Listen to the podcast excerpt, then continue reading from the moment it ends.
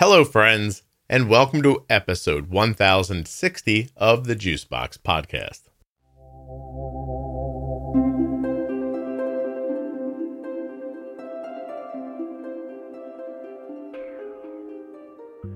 Well, this one's going to be a little different. Today, I am talking to two sisters Naomi, who is 50, and Sima, 45. They both have type 1 diabetes.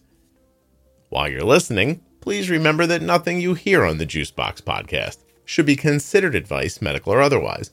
Always consult a physician before making any changes to your healthcare plan or becoming bold with insulin. If you're looking for community around type 1 or type 2 diabetes, check out the Juicebox Podcast private Facebook group. Now, I know I just said type 1 or type 2, and now I'm about to tell you that it's called Juicebox Podcast Type 1 Diabetes. But we have so many people in there, it just doesn't even matter anymore. 43,000 members strong, 125 posts a day. There is something happening in there for you. Juicebox Podcast, Type 1 Diabetes on Facebook, an absolutely free and absolutely private diabetes Facebook group.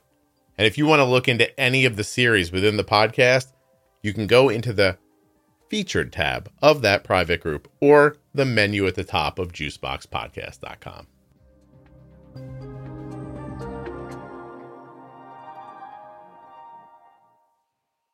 This episode of the Juicebox Podcast is sponsored by US Med.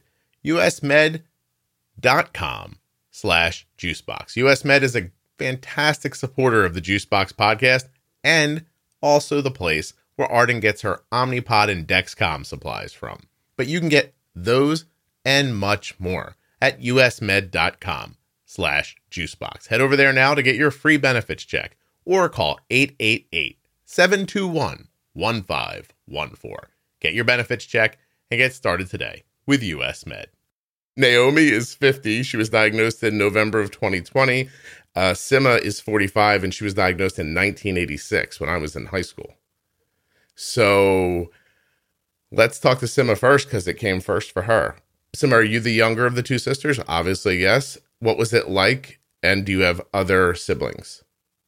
It was terrifying. I had a lot of the symptoms that a lot of people who are guests on this podcast describe. I was in fourth grade. I started wetting the bed, which was not normal. I was drinking excessive amounts, going to the bathroom very often. I was losing weight and I was a pretty skinny child to begin with. And my mother said, Something's wrong. I, I think she probably had a clue because her father had diabetes, even though they thought he had type 2 but when we get to know to naomi i guess we can say that he probably had type 1 at, he got it as an adult and i don't think they knew at that time that adults could get type 1 Yeah. so my mother took me to the pediatrician and they did a urine test and they said i had diabetes. I'm the third of five children. Naomi's the oldest. Then we have a brother then is me and then two younger sisters. Mm-hmm. Anybody else have any hypothyroidism, celiac type 1 stuff? I have hypothyroidism. My mother has hypothyroidism, Mhm. but she only got that, I think, even after I did. I got it as an adult. Did you get it after you had a baby? something. Sima, did you get it after you had a baby by any chance? I had it while I was pregnant with my third child, which the doctor said was unusual because most people get it after they have a baby. Mm-hmm. You know, this is um interesting. I just put up an episode last week with a 70 year old guy named Lou, and he was terrific. But he was diagnosed when he was 36.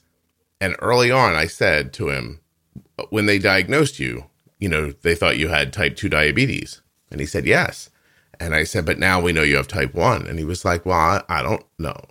And I'm just, it's so 26 years the man's had diabetes and he was sharp.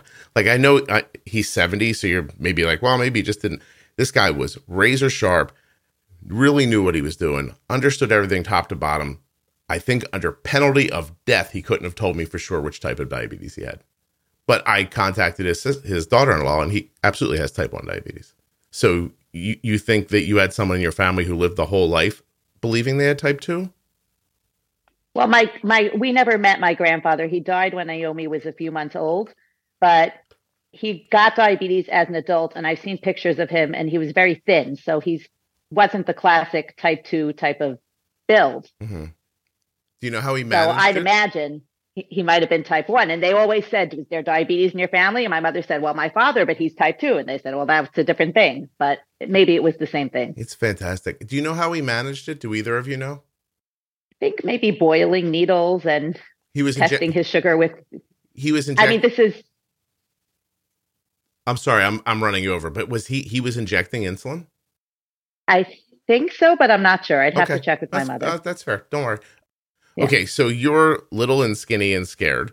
And um, do you remember? I mean, it's such a long time ago, but do you remember anything about it?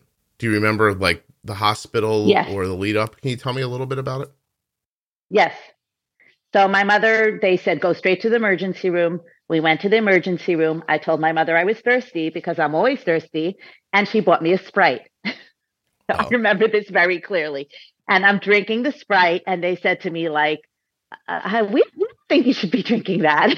And I was like, but I love Sprite. You know? So it was like, that was like, what? I'm never going to be able to drink Sprite again. I just remember being so, I think they let me finish it. I'm pretty sure my sugar was in the 600s when they tested it, which, based on things I've heard, is not so terrible. Mm-hmm. I was in the hospital for about a week. It was very scary. And I no, don't. no I more, no more, no more lemon flavor for you ever again. Do we all remember the yeah. marketing around Sprite when we were kids? They they they were like, it's got lemon. I was like, that's Oh, I don't remember that. That's cute. lemon lime. They were like, it's lime. I get it. Yeah, I absolutely paid clo- way too close attention to commercials when I was younger. Okay, so do you spend any appreciable amount of time in the hospital? Yes, I think it was a, a week or close to a week. Mhm. They taught me how to inject using an orange. I remember that. You know, that was like the fake, the fake leg or the fake arm was the orange. hmm We got a meter. We got a sliding scale for meals. The meter was an Accu-Chek, the device that lanced my finger killed. It was not what they have today. My mother called it the guillotine. It was like you put your finger in there and it just got chopped. We had to put the blood on the strip, wait a certain amount of time. The machine would beep. You wiped off the blood and then you put the strip into the machine. So Mhm. we've come a long way. Yeah, no kidding. Jen, I don't know if you guys listen to the podcast, but Jenny, who's on a lot of the episodes with me, she had the guillotine when she was younger, and uh, Yes, yeah, yes. she says not. Yeah, I Scott, we're Your biggest, we're your we're your biggest fans. I was just gonna. My next question was gonna be, Sima, is this the longest Naomi's been quiet in your adult life?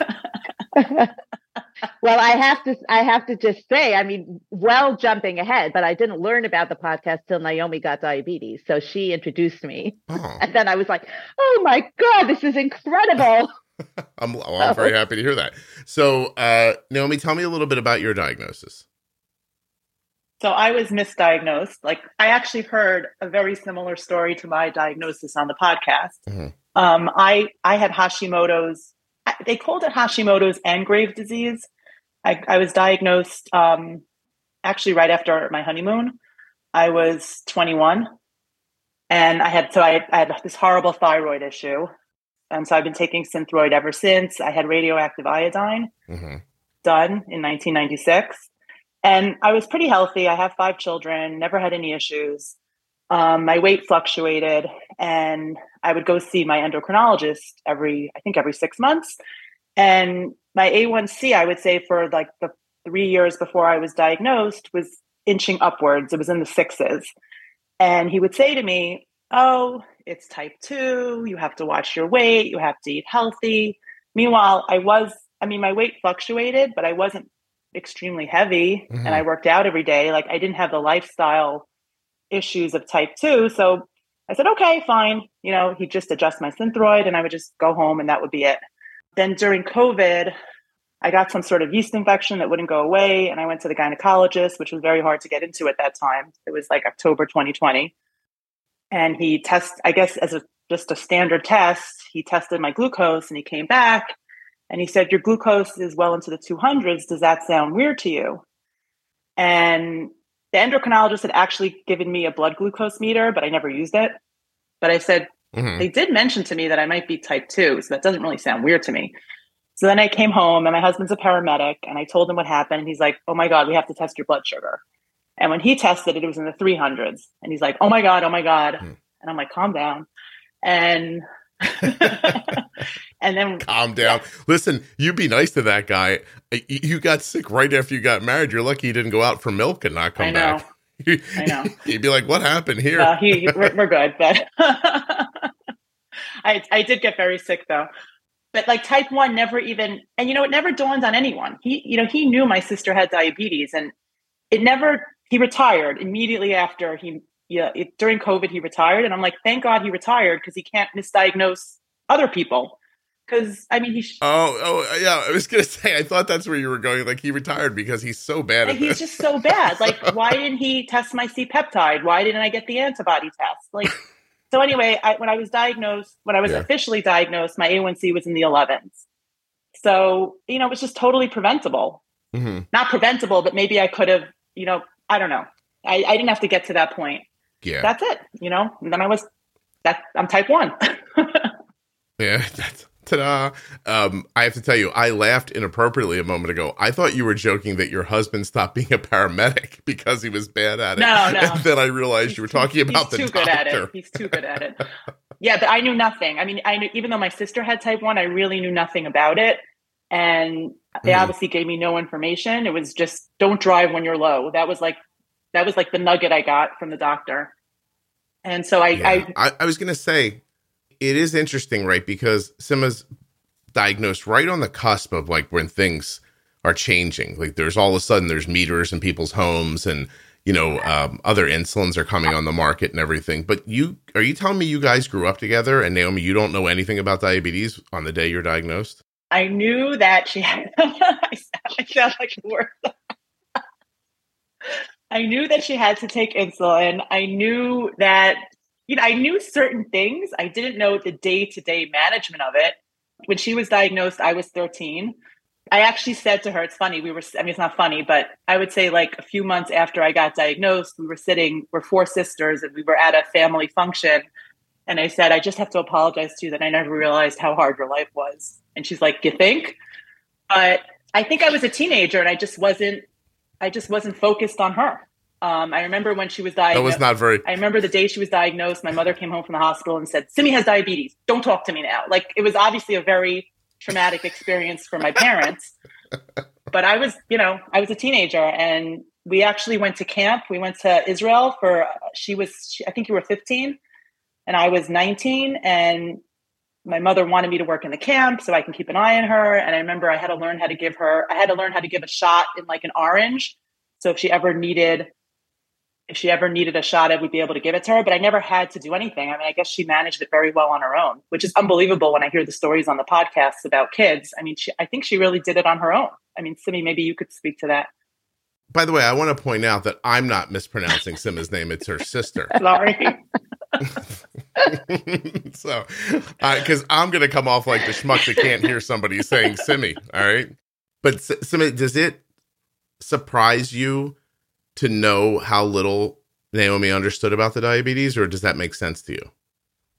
I think it makes sense. I mean, I, I guess like my mother and I were in this little bubble where in the beginning she did everything for me. She gave me all my shots, but I was already nine. So I'd say probably by a year or two later, I was giving my own shots, even if my mother was still very involved at that point in the care. But it's it's funny that she says, like, wow, she did so well as a kid and everything. I mean, my control was terrible. But if you think about the type of technology that's available today and the type of research that's been done on like how important it is to keep your sugars low and stable all the time. I mean, when I first got diagnosed, I think they said like test in the morning, eat your breakfast, and then test before dinner. And there's a whole lot of hours there and eat lunch without taking a shot. You know, it would just be like, oh, your long acting insulin is going to cover your lunch. Yeah. But and they had no real like outcome goals. But isn't it interesting in a world where there are memes everywhere that say things like you can't see my burden and things like that that your own sister would say, "I thought she did great cuz you were standing up." Probably because you weren't crying and yelling. They were probably like, "Yeah, she's okay." Yeah, I guess so. Yeah. Yeah, but you didn't grow up feeling like you were okay, is that right? If you have diabetes, you need diabetes supplies. Why not get them in a way that is easy and relaxed without having to worry all the time. No, you know, just always, oh, my, is my stuff going to come? Do I have to go to the pharmacy? Do I have to call somebody? Like, none of that with US Med. You get set up with US Med, and it's just as easy as like clicking on an email. That's how we do it, at least. They'll call you if you like, or I think even text messages. You have to check me on the text messages thing.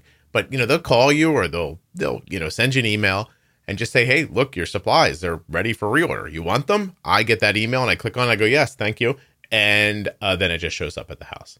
As a matter of fact, when Arden's at school, if I want the supplies to go there, I just get on the phone, I call them up, I say, Hey, uh, this time send this order to her college address.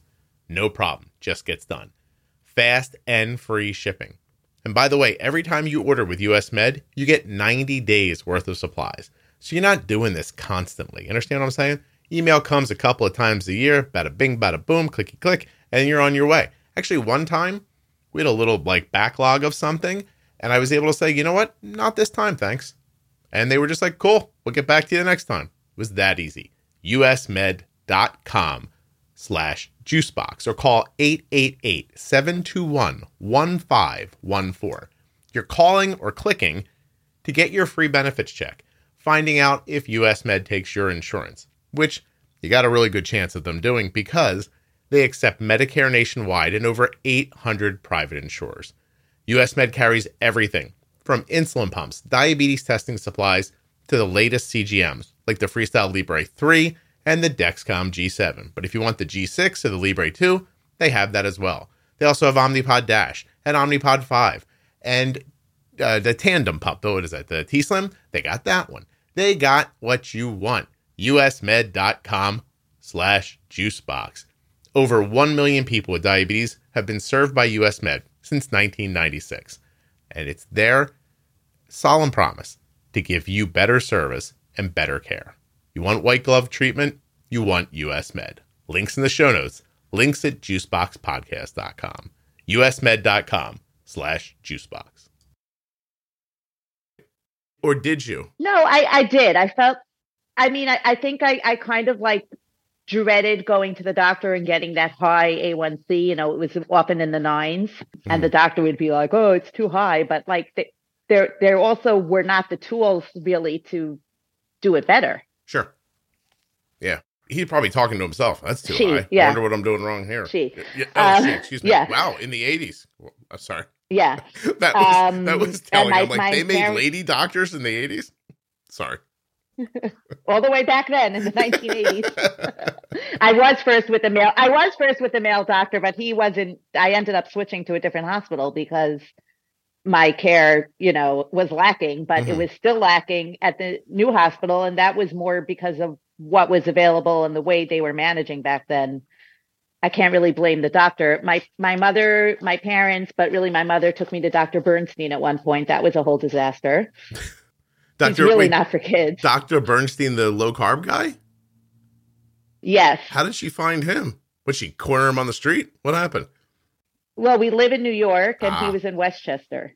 So I guess she had she was part of a support group and she probably heard about him from some of the adults in the support group and I don't think that helped at all. So after after Dr. Bernstein, I ended up switching to it to the to the female doctor in a different hospital. They put me back into the hospital for another four or five days to, you know, get me back to a baseline or something. Mm-hmm. And we went to Joslin at one point in Boston. So we we they tried, we tried, but it was just yeah, no, I mean the it, it, was just limited, right? The insulins were limited, the technology was non-existent, and your goals were unclear.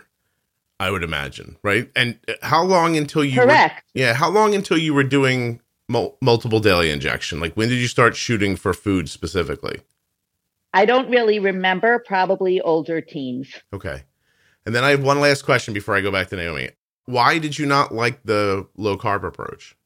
I think it was too hard for me as a kid. It was just so it was so restrictive.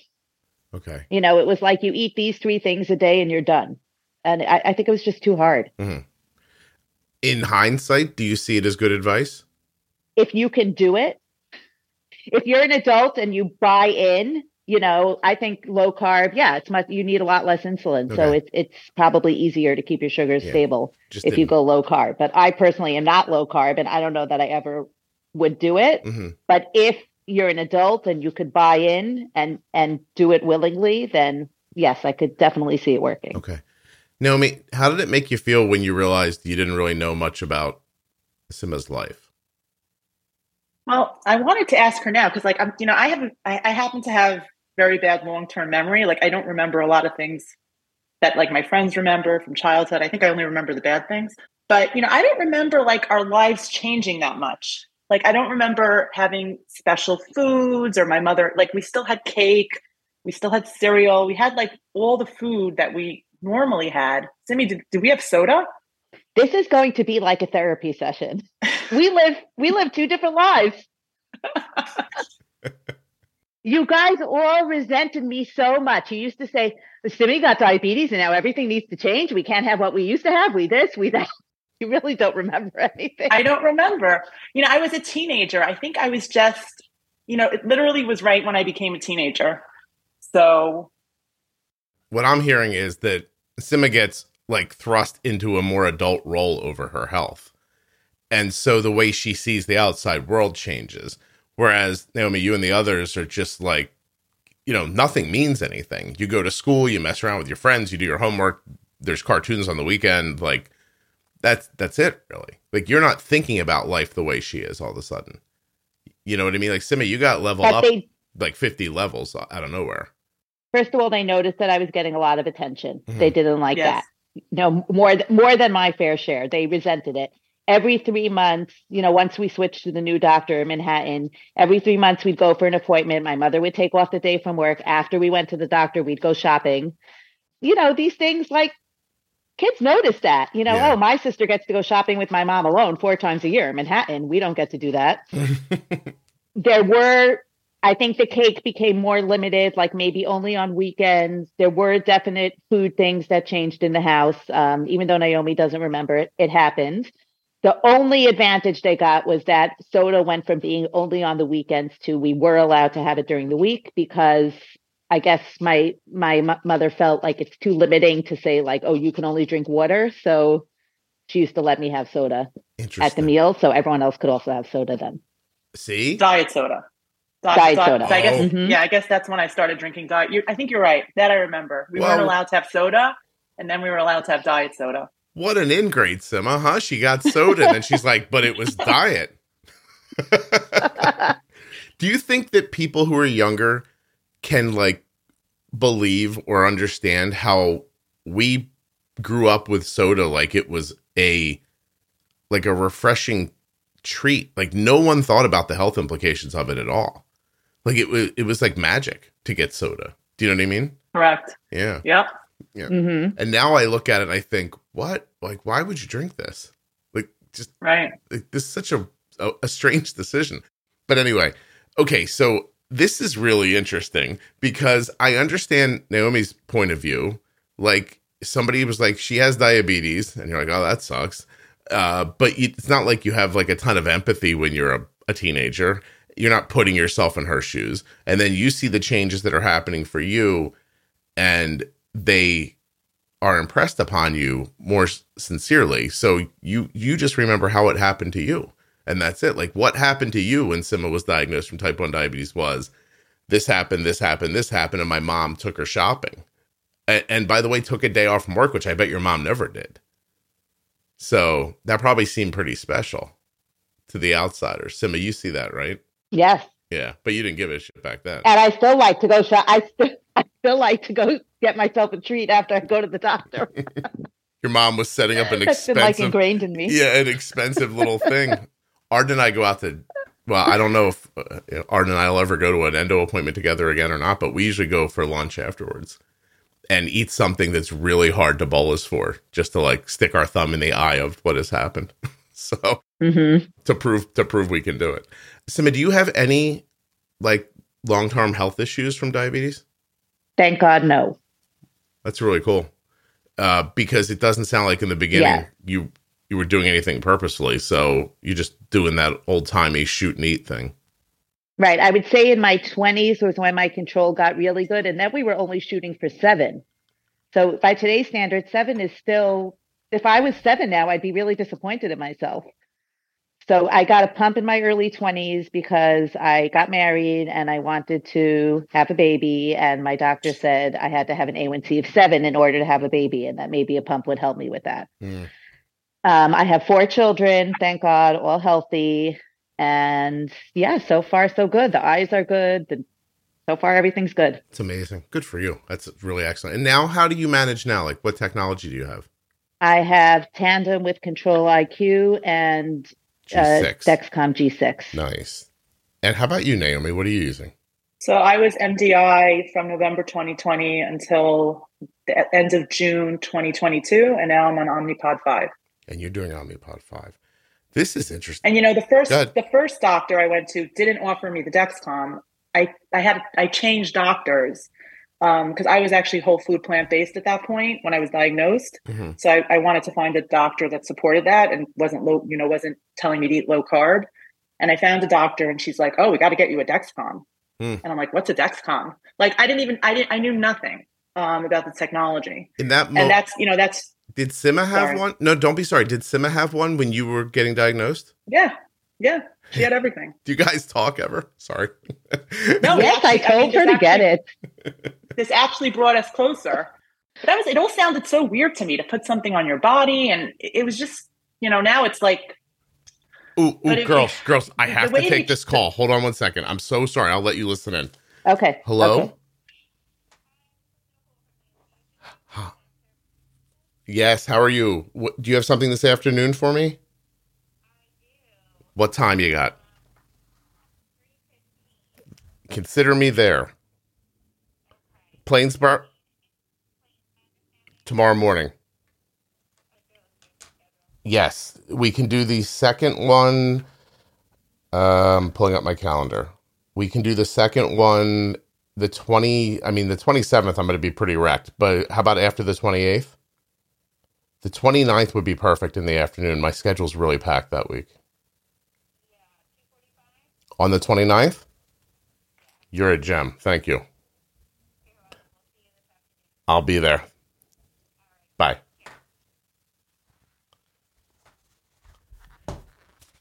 Hey, I'm sorry for derailing this, but my ferritin is seven right now, and I'm getting an iron infusion this afternoon. So uh, that was the most important thing that's happened to me in quite some time. That phone call. Oh, I- I- oh, I apologize. Thank you so much. Uh, I'm in the middle of working with an endocrinologist to try to figure out why this keeps happening.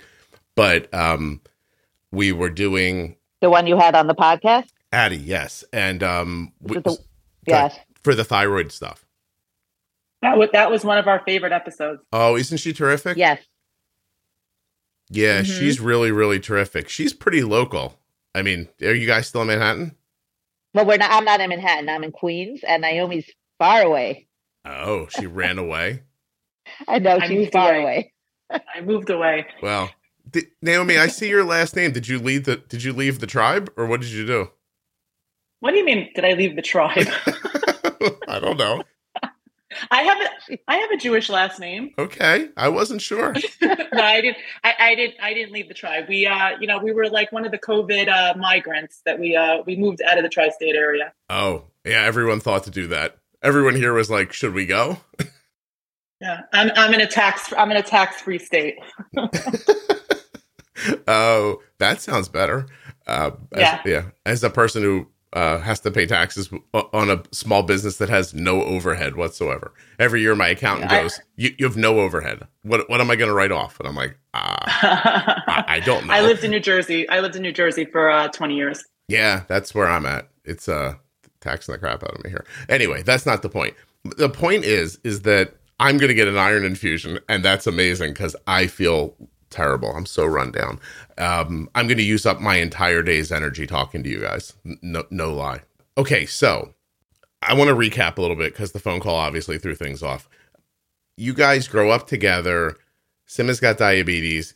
It's a clear it's a clear divide between her perspective and yours.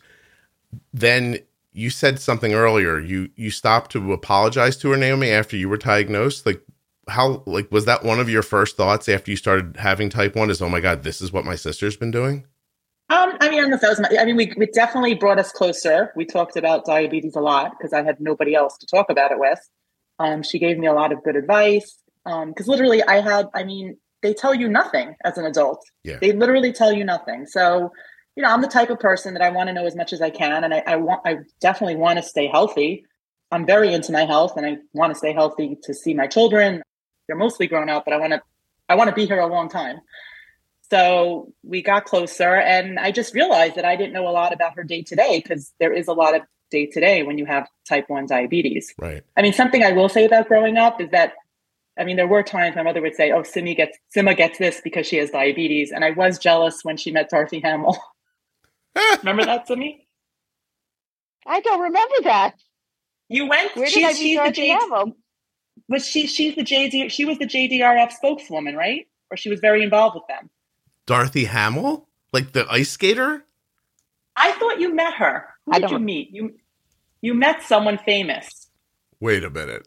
I I'm love Googling this. It. I'm having I so don't much know. fun. I don't remember. Finally, Sim's like, I don't know what you're talking about. No idea. You, We have to, you, we have to get our met- mother on on the podcast. well, not only Yeah, that, we have to get her on. She would have all the information. Sim, Sim, again, how interesting is this? You don't remember that, and it's a salient memory for her. She's like, "Remember when I got fucked out of meeting Dorothy Hamill?"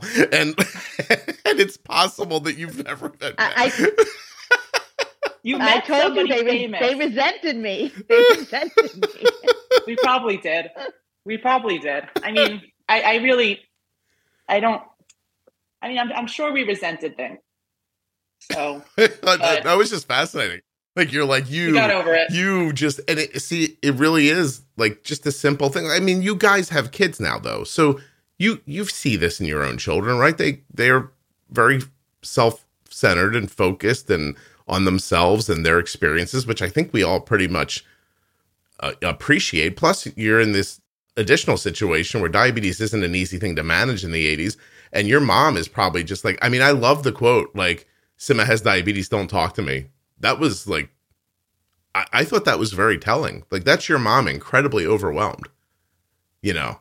Yes. Yeah, it's super. Yeah, I'm interesting. sure. She, I'm sure she was very tired. I think it was like right when they came back from the hospital. Yeah. and she she she needs her sleep.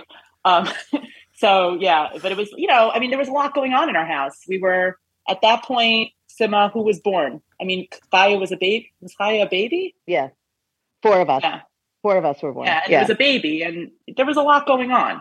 you just said something really interesting. You, it was an off the cuff thing. I'm assuming it's like an inside joke or a known thing between the two of you. Mom needs her sleep, but mom had undiagnosed thyroid issues. I don't know it at that point because she she her thyroid issues were diagnosed maybe 25 years after that. So she might not have at that point. Mm, I don't know. I I I, I, think I don't know pe- either. I think people live with it a long time and don't realize it. They just they're like, oh, Could I'm be. always tired, or you know, like that Could, kind of could be, thing. but she did everything. My mother, my father was always at work. I mean, she did everything. Okay. So, and she would get up very early in the morning. She still does.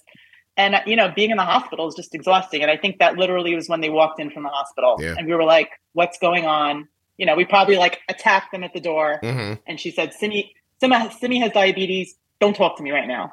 You know, it, it, I'm sure it was a, it was a lot. Yeah. No, she was probably like, I can't believe I had five kids and one of them's got diabetes, and this guy's working all the time. That's probably what she was thinking. What would you be thinking in that? Probably. But you know what I mean, right? Probably. Yeah. So okay, so you're both using an algorithm now, but a different one. So how did you make the decision? Like Sima, like what made you choose a tandem pump?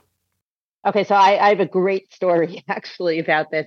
So my I was on Medtronic from when I was in my early 20s, I was on MiniMed pumps. And I did not like the MiniMed sensor. I just it hurt and it wasn't accurate and it constantly went offline. I really didn't like it. Yeah. And my pump went out of warranty and my doctor said you should consider getting the T Slim. I've heard great things about it, and it has an al, you know, it has control IQ and whatever. And and I was like, okay, maybe, but also as much as I did not love MiniMed at that point, I hate change. So it was a Sunday during COVID, and we went to the beach because you got to get out of the house during COVID. And we're on the beach, and I'm like, oh, I should start researching the the tandem pump. I have to decide this week. And I look up, and about 15 feet away is a man wearing a tandem pump and a Dexcom sensor. And I'm like, thank you, God. This is perfect. I'll go. I'll go with this So- sign. No, so I was like, I'm going to go speak to him. Yeah. So I walked over and he's like, whoa, stop, because he didn't want me to come close because of COVID. And I'm like, okay, okay, I'm sorry. I'm like, you know, pardon me, but I notice you're wearing an insulin pump and a sensor. And do you mind telling me about them? Because I have a MiniMed pump and I'm considering changing. Not only did he wear a, de- a tandem pump and a Dexcom sensor, but he was a nurse in a diabetes program in one of the local hospitals. So he really knew about it. Yeah. So he told me it was great. And then I was like, okay, I'm not going to do any research. I'm just going to get it. So I've been really happy with that combination. Wow. Good. That's excellent. And isn't it interesting too? Like you just needed someone with some confidence to be like, this is good, and and then you can kind of trust it a little bit. And then so then it's interesting, Naomi, when you get type one, why do you not gravitate towards what Sim is doing? I, I mean, I don't know. Because I, guess I remember. You know why, Oh, I, I, what? I remember because I said to you, why don't you get a pump? And you said, and your control was very good at that point. You were probably still honeymooning. And you said, oh, I don't need one. I'm doing really well on MDI. We discussed it a few times. Yeah, I was. I did very, very well. I brought my A1C down to like, I think it was in the very low fives very quickly. Um, I was very careful with what I ate. Then, so then I started listening a lot to the podcast, and I'm like, you know what? I'll wait for Omnipod five. I didn't want to. I didn't want to go on a pump and then have to change when the the next big thing was coming out, Mm-hmm. and I didn't want tubes. So I waited for Omnipod 5. And then actually, the appointment they gave me was right after my son got married in June 2022. And the appointment was like right after his wedding. And I was, you know, I was apprehensive about changing. So I called up the doctor. I'm like, is there any way I can move my appointment to a few weeks later? And they're like, no, the next appointment is in December. You know, you know the way these doctors are. Like, they can't fit you in. So I said, okay, I'll keep my appointment. And it really wasn't I mean, changing from MDI to Omnipod 5, it really wasn't a big deal. I was just apprehensive about the change. I did go a little crazy once I was able to pump. I ate a lot more than I should have because it Mhm. was just it was just so easy not to give myself a shot. So I've kind of dialed back on that. But um I love it. I mean, my A1C is 5.2. So Good for you. Oh, that's amazing. Do you um have a certain fueling style you use, or how do you eat? So I try to eat whole food plant based. Um, it's it's hard sometimes because I'm cooking for my whole family and nobody else is. But I'm definitely on the high carb. I'm on, I'm on the high carb side. I have between 200 and 300 carbs a day. Mm-hmm. But specifically plant based carbs. Yeah, I try, I try to stay plant based. Am I 100%? No, I'm probably like 80%. Hmm. It's pretty impressive. How about you, Sima? How do you eat? I eat. I try to stick. I, I, I've heard a couple people on the podcast say this also. I try to kind of stick to the same breakfast and lunch because I figured out how to cover them without spikes and what works. And then dinner it varies, but there's no specific. It's not necessarily low carb, but it's probably lower carb Mm-hmm. because I'm conscious of it. Um, just regular. Yeah. Is it interesting, Sima, to watch someone be diagnosed in a modern time? Like, do you watch what's happening to Naomi and be like, "Wow, if this was like this for me, that would have this would have been amazing." Well, I'll tell you, um, about 10 years ago, my friend's, it was probably like 13 or 14 years ago, my friend's son was diagnosed and he was put on what I was put on 36 years ago, a sliding scale. And and I said, you get him out of that hospital right now. There's so much more available now. And she did, and she moved him to a different hospital. But um, yeah, my Naomi. I mean, I'm happy for I'm happy for people who are diagnosed now. I'm sad for them that they're diagnosed, but I'm happy for them because there's just so much out there. I mean, I don't prick my finger anymore. Really, I'm not a big calibrator. I don't really calibrate my G7, my G6. I find that it works. So it's it's just it's a whole different lifestyle. And Yeah. even the way you talk about um, Arden's control, the way you can monitor her and and reach out to her, and you know, we were we were just flying blind Yeah. back then. Do you know Arden is? So I'm happy. Yeah, I'm, I'm glad. That- And Arden's this is Arden's last day of her quarter in college, and she um slept in a little bit this morning. Then she had to go to class and drop off her last project, and she's not feeling well. Like you know, she's got that like last week rundown cold they all have while they're running around trying to get their stuff done. And um, while she was sleeping this morning, I saw her blood sugar rising and I remotely pushed up her basal with loop and stopped it.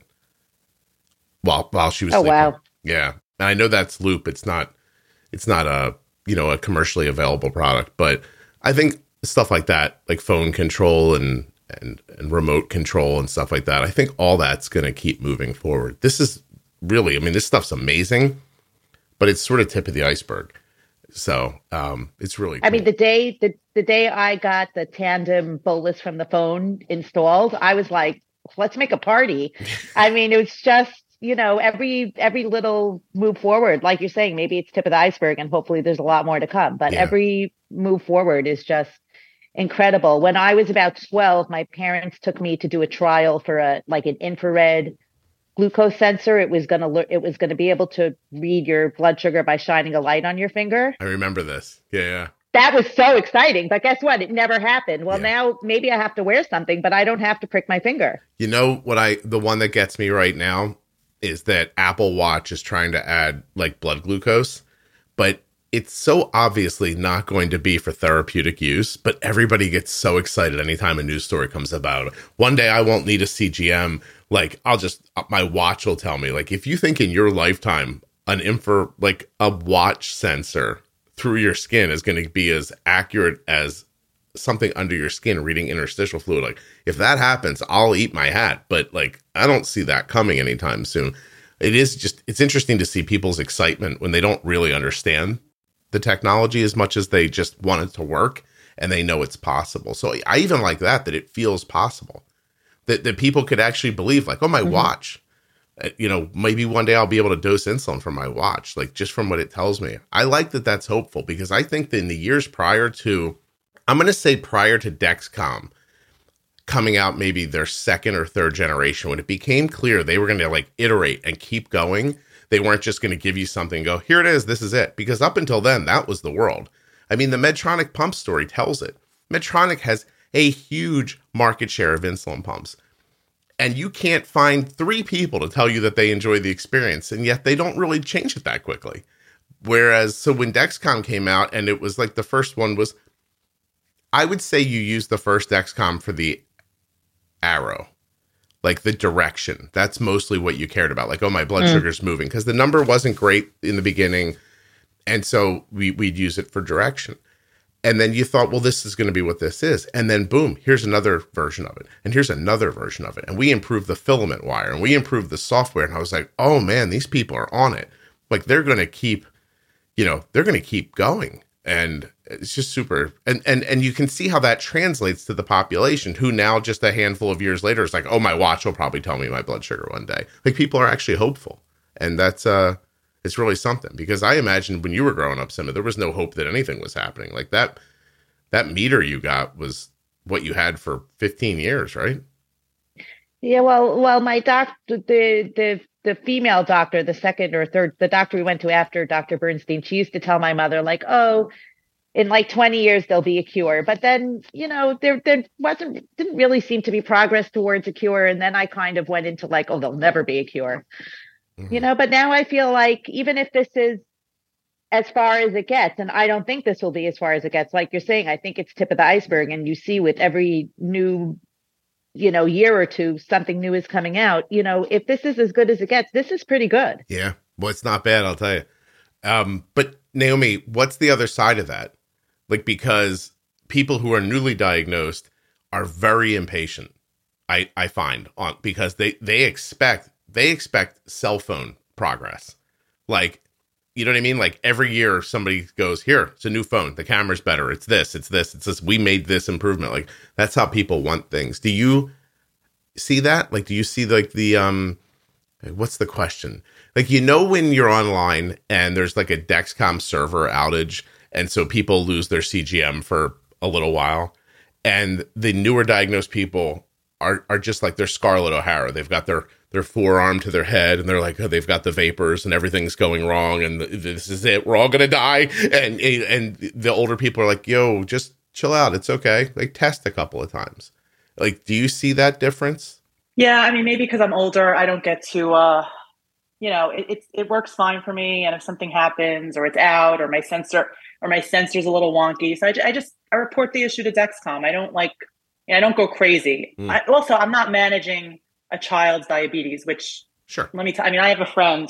Her son was diagnosed when he was a baby, and he's nine now. We have we have me and me and this kid happen to have the same birthday, so it's just you know we became close, me and the mom. Mhm.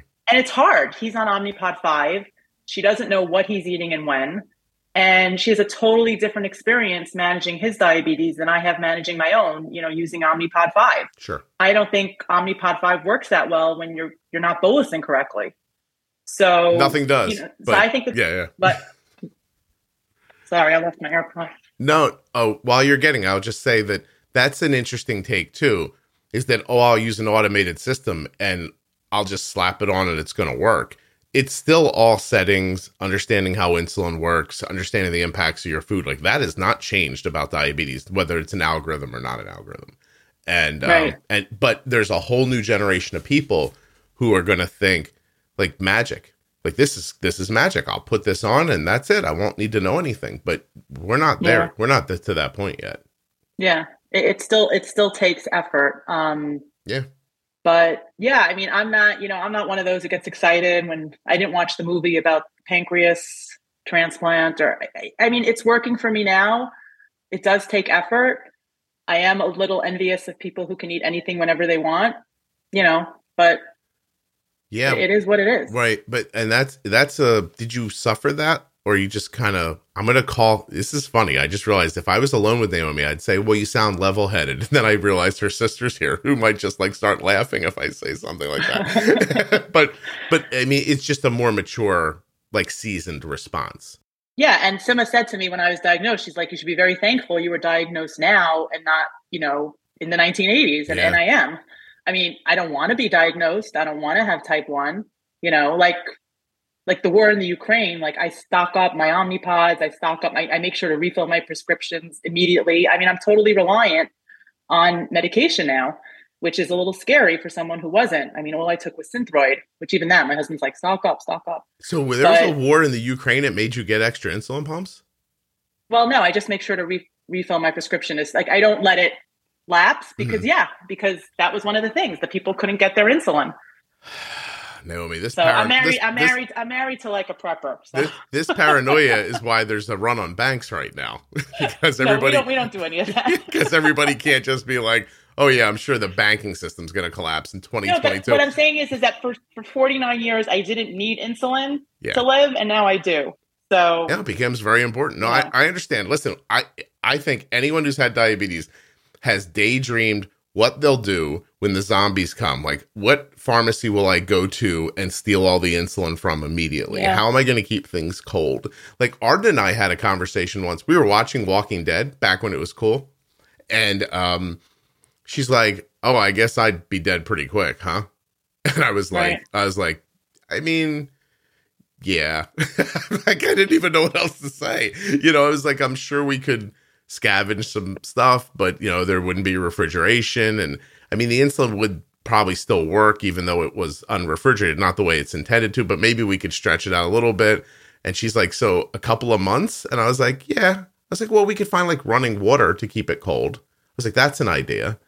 Uh, like a like a like a stream. And we're having this conversation, and you should have seen how like matter of factly, she was just like, "Oh, okay, all right." She wasn't upset by it. She was just like, "Oh, I, I don't make it through the apocalypse." Got it. So it was interesting.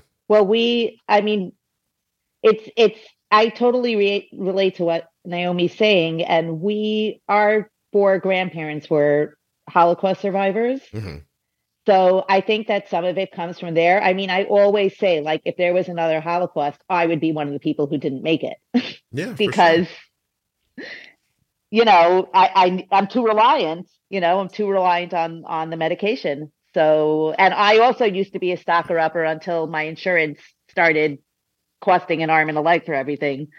Um, and now I don't stock up as much because it's just unaffordable. sure. hmm I had a thought. Where'd it go? Damn it! I started thinking something stupid, and then I was pushing the stupid thought out of my head, and I lost my real thought. Uh, Listen, me plus low iron. You know what I mean? so that's all I got.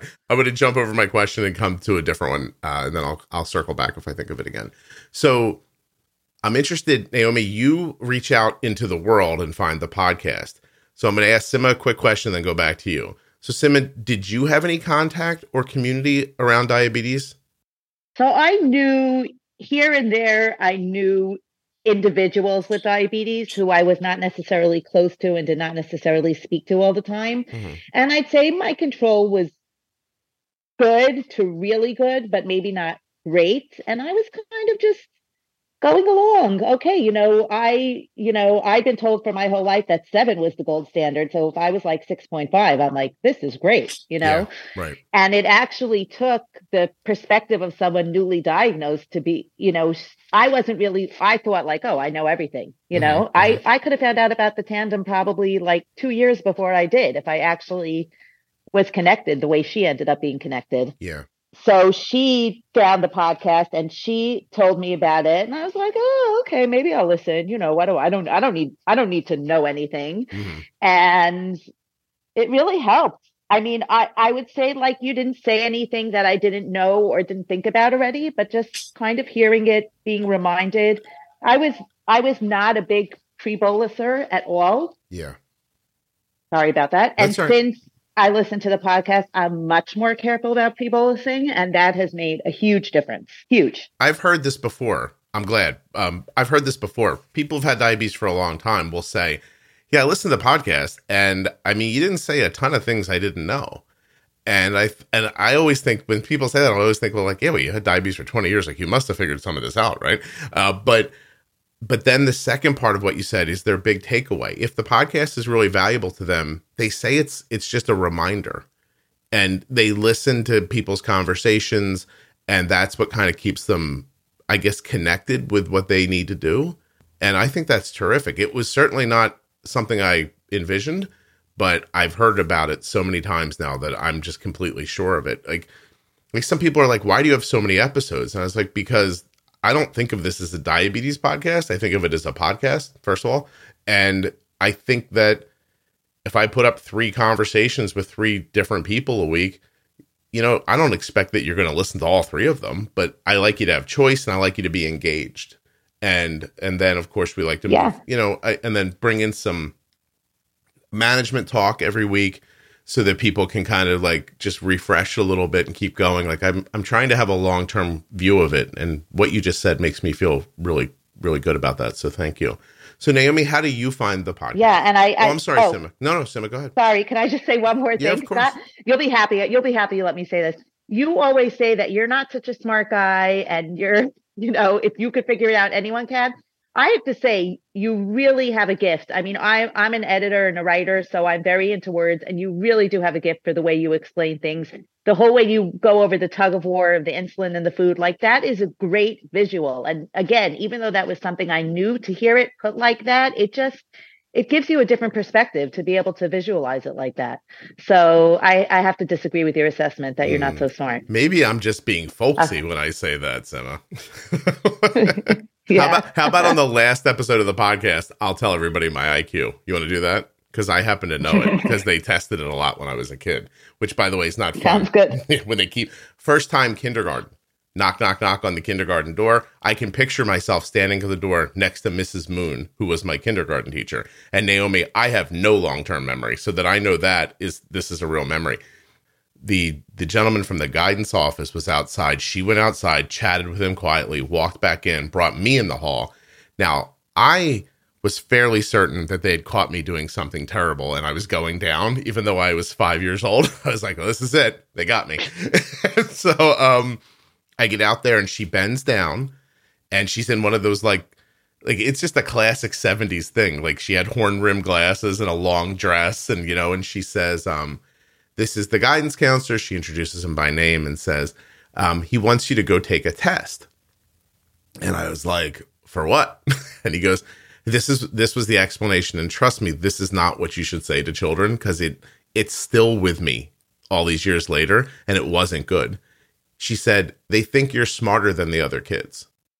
And I was like, and there it is right there. That's probably my ego right there. Probably started when I was five. I was like, I am smarter than these little idiots. I look around, I see the dopey looks on their faces. I'm taking this whole thing over. Uh, but no, they sent me. I got my first IQ test, and then my score remained exactly the same every time they gave it to me for years. And they would pull me in there constantly and make me take it over and over again. Um, but I never did well in school. I was actually a poor student. Like a C plus, I was like walking around like I had 105. I was like, I did it. I'm like over the C. And I wouldn't have gotten my first real adult job where I wasn't working my ass off if the if part of the hiring process wasn't an IQ test. Like I sat down mm. to get a job and they said we want you to take this test. I was like, whatever. So I start filling it out and I looked up at the person and I said, "Hey, this is an IQ test." And she goes, "How do you know that?" And I said, "This is like the 30th one I've ever taken. Like this is an IQ test." So I rolled through it, gave it to her, and like 10 minutes later they came out and they're like, "You're hired." I was like, "Okay." And then the lady behind her goes, "That's a good score you got on that test." And I was like, "Cool, thanks." And I didn't I was so like blue collar and poor that I was just like, wow, someone's going to give me a job where there are chairs and air conditioning. I was like, this is amazing. like, like this is really, but, but I swear to you, I, I don't understand algebra. I don't really know where commas go. I don't understand any of the things that classically you're supposed to understand coming out of high school. My brain just works a weird way. That's all. So anyway, after this is over, I'll tell you guys my IQ, but not on record. okay, but I appreciate you saying that. Um, what I have found, and I don't know if I've ever said this in the podcast before, but I think the thing you're giving me credit for is happenstance because I grew up in a very blue collar home because I was adopted by people who I'm not related to. And so they were just lovely, decent, like hardworking, you know, people. They didn't have extra money, they didn't go on a vacation. And I think that what you're hearing is a blend of how my brain works and how I was raised mixed together. I think that's why it occurs to me to tell people about a bolus like it's a tug of war instead of saying something that sounds like I learned it in college. And um, I actually think that's why the podcast is helpful to people because I'm a blend of like two different cultures. But Naomi, I wanted to ask you, like, how did you find the podcast and and what did it do for you? So, I mean, as I said, I knew nothing and nobody was helping me. Uh, my sister was helping me, but you know, I mean, I guess for her, she, you know, she's had it for so many years. Um, I think I read Think Like a Pancreas, but books are not like super dynamic. You know, a lot of the information was a little older. Mm-hmm. I think just one night I Googled type 1 diabetes podcasts and I listened to a different one and it was like, oh, okay. And then I started listening to yours and I guess I found um, the Jenny episodes and things like that. And I was like, wow, this is what I need to know. Yeah. You know, um, nobody told me a thing about pre bolusing. Nobody told me anything. Mm-hmm. And I just started listening. And, you know, one thing that you say that really, I, I have your voice in my head a lot is if you know it's going to happen, it's going to happen. You mm-hmm. know, don't keep doing the same thing every day. Because I have the same breakfast every day. And it literally, if I, if I tweak it differently, sometimes I'll go up very high and sometimes I'll be very flat.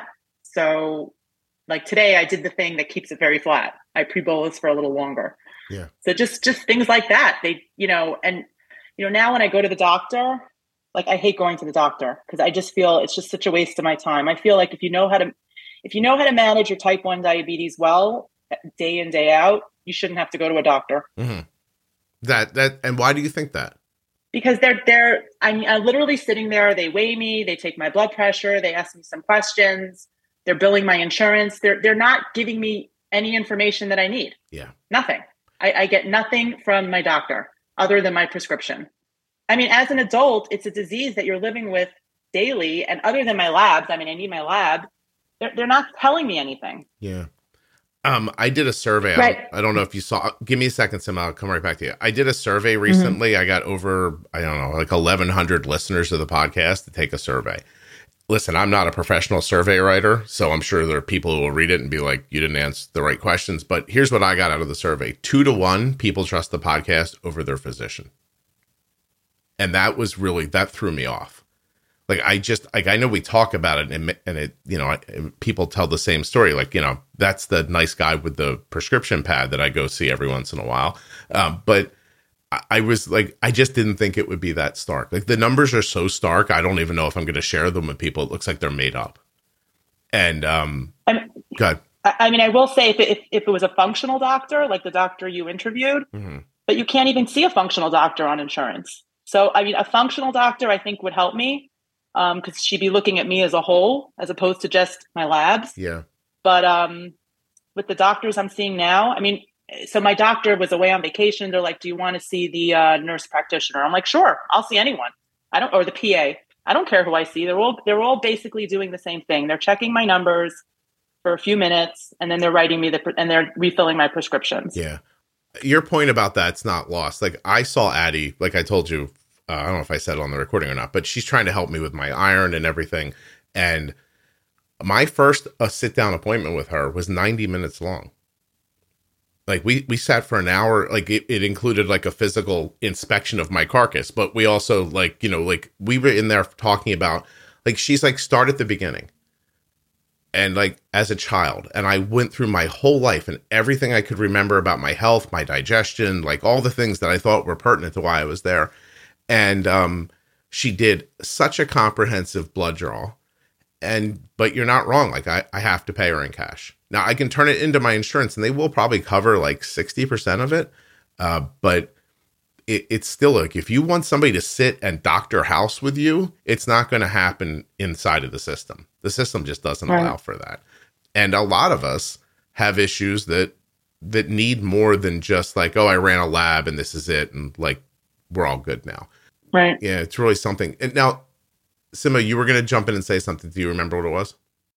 I think that what Naomi's saying and what your two to one podcast listeners are saying are accurate for people like us who take charge of their health and Correct. you know I, i'm not afraid to change to i just adjusted my basal rate last night i'm not one of those who says well in two and a half months when i go into my endocrinologist i'll ask her if i can raise my basal by 0.1 from Yeah. 10 p.m to midnight Yeah. you know um so some people maybe do need to go to the doctor Well, well All I I think, yeah, but I think what happens, what what you're saying is, is that pe- some people need to be reminded or pushed, or you know, just or sometimes they don't see the forest for the trees. Like like all the things are in front of them, and they go, I don't know. Like I see two plus two, but I don't know what that equals.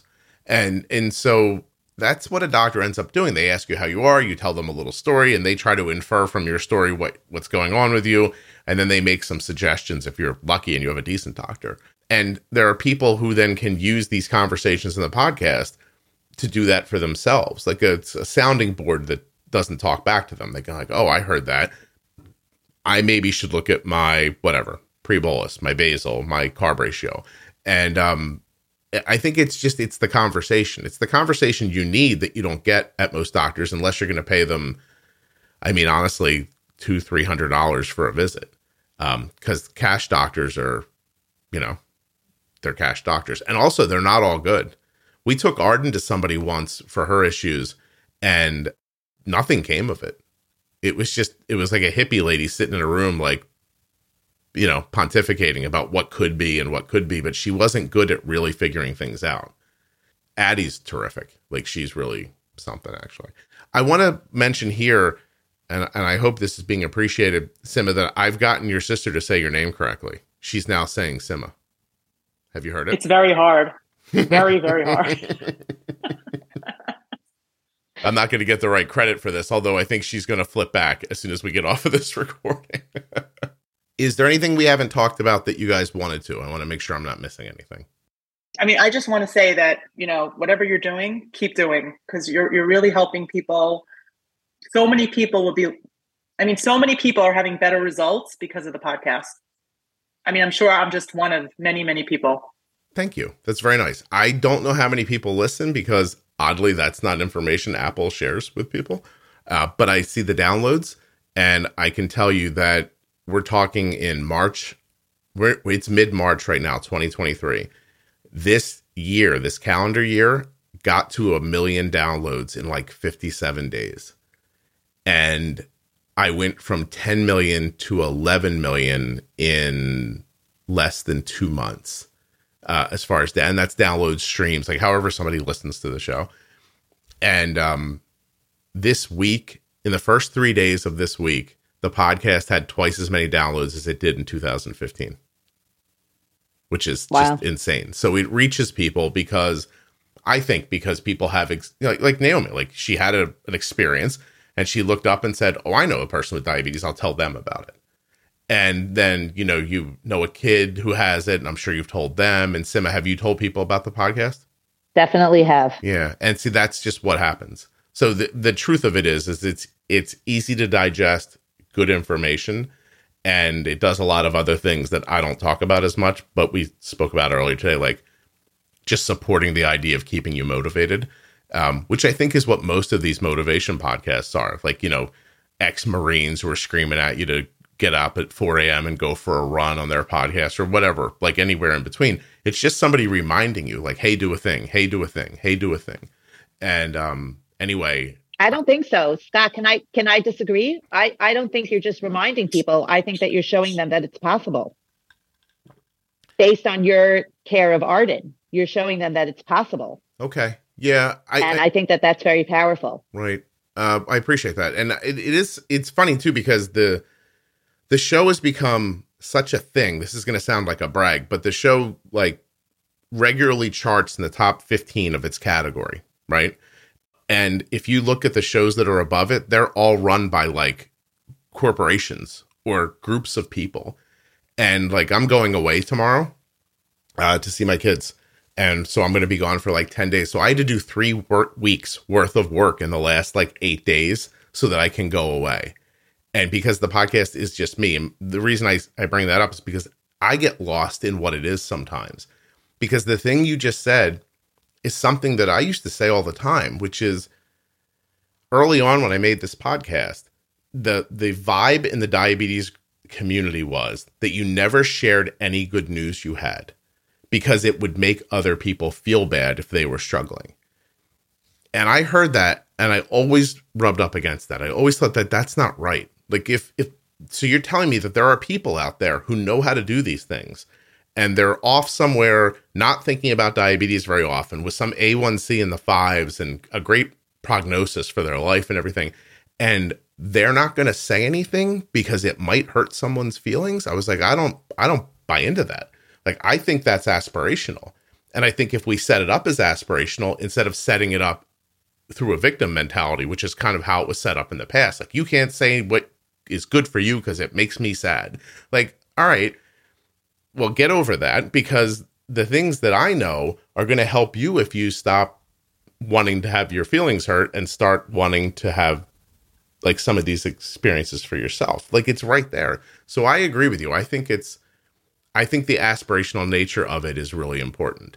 I just forget to talk about it because I've been doing this for so long.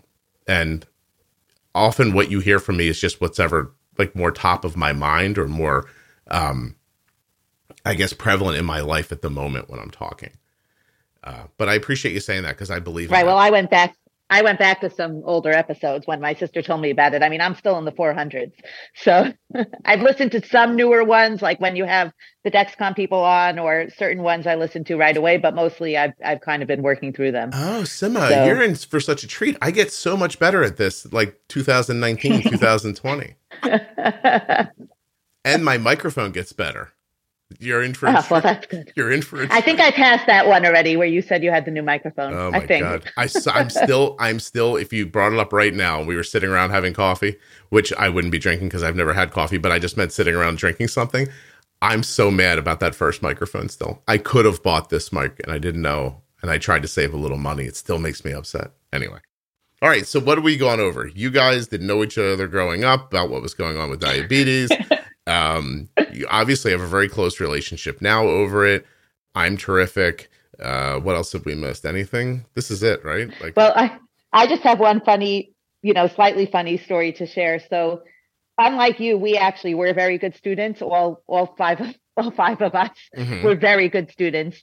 And recently we were at an event and I actually gave my brother-in-law, Naomi's husband, my phone because I wasn't going to really be able to have access to my phone. And I said, please watch my phone and let me know if I'm going high or going low and need to make any adjustments or whatever. And he also had, he was following her numbers on the follow app.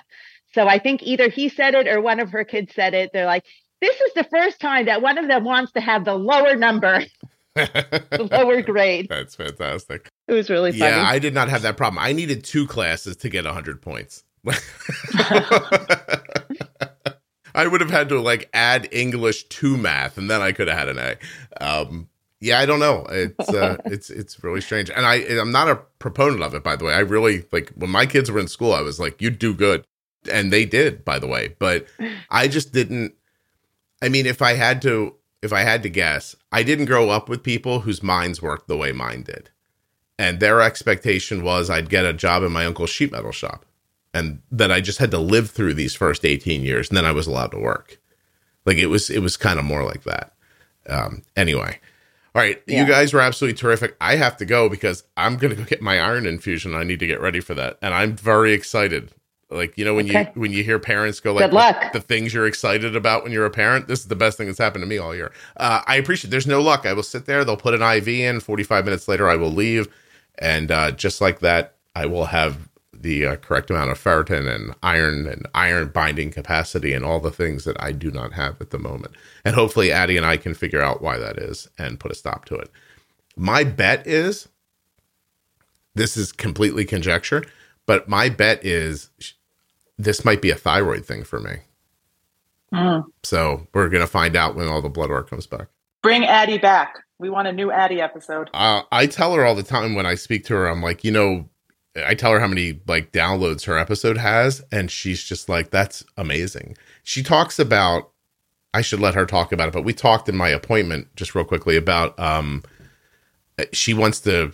She she's starting to have that pressure about. Um, I'm not reaching enough people, and she's starting to think about just making videos and putting them online and stuff like that. So Great. Um, yeah, she's got a ton of information in her head. Okay, guys, I do have to jump. Um, thank you so much for doing this. I really appreciate it. Thank you, Scott. Oh, it's my pleasure. It really is. It was nice to thank you both of you. Uh, hold on one second, okay?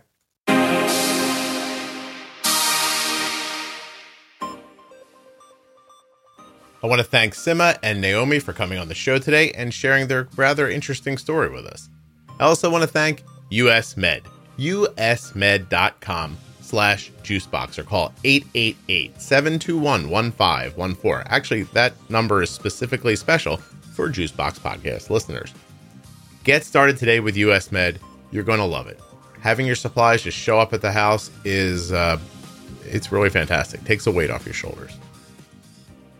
I want to thank you for listening and remind you about the private Facebook group, Juicebox Podcast Type 1 Diabetes. Head over there now, go to the featured tab, look into all the different series within the podcast or check it out at juiceboxpodcast.com. Once there was a time when I just told people if you want a low and stable A1C, just listen to the Juicebox podcast. But as the years went on and the podcast episodes grew, it became more and more difficult for people to listen to every one. So I made the Diabetes Pro Tip series. This series is with me and Jenny Smith. Jenny is a certified diabetes care and education specialist. She's also a registered and licensed dietitian and a type 1 herself for over 30 years. And I, of course, am the father of a child who was diagnosed at age 2 in 2006. The Pro Tip series begins at episode 210 with an episode called Newly Diagnosed or Starting Over. And from there, all about MDI, pre bolusing, insulin pumping, bumping and nudging, variables, exercise, illness, injury, surgeries, glucagon, long term health, bumping and nudging, how to explain type 1 to your family, postpartum, honeymoon, transitioning, all about insulin, temp basals. These are all different episodes. Setting your basal insulin, fat and protein, pregnancy, the glycemic index and load, and so much more, like female hormones and weight loss. Head now to juiceboxpodcast.com. Go up in the menu at the top and click on Diabetes Pro Tip. Or if you're in the private Facebook group, there's a list of these episodes right in the featured tab. Find out how I help keep my daughter's A1C between 5.2 and 6.2 for the last 10 years without diet restrictions. JuiceBoxPodcast.com. Start listening today. It's absolutely free.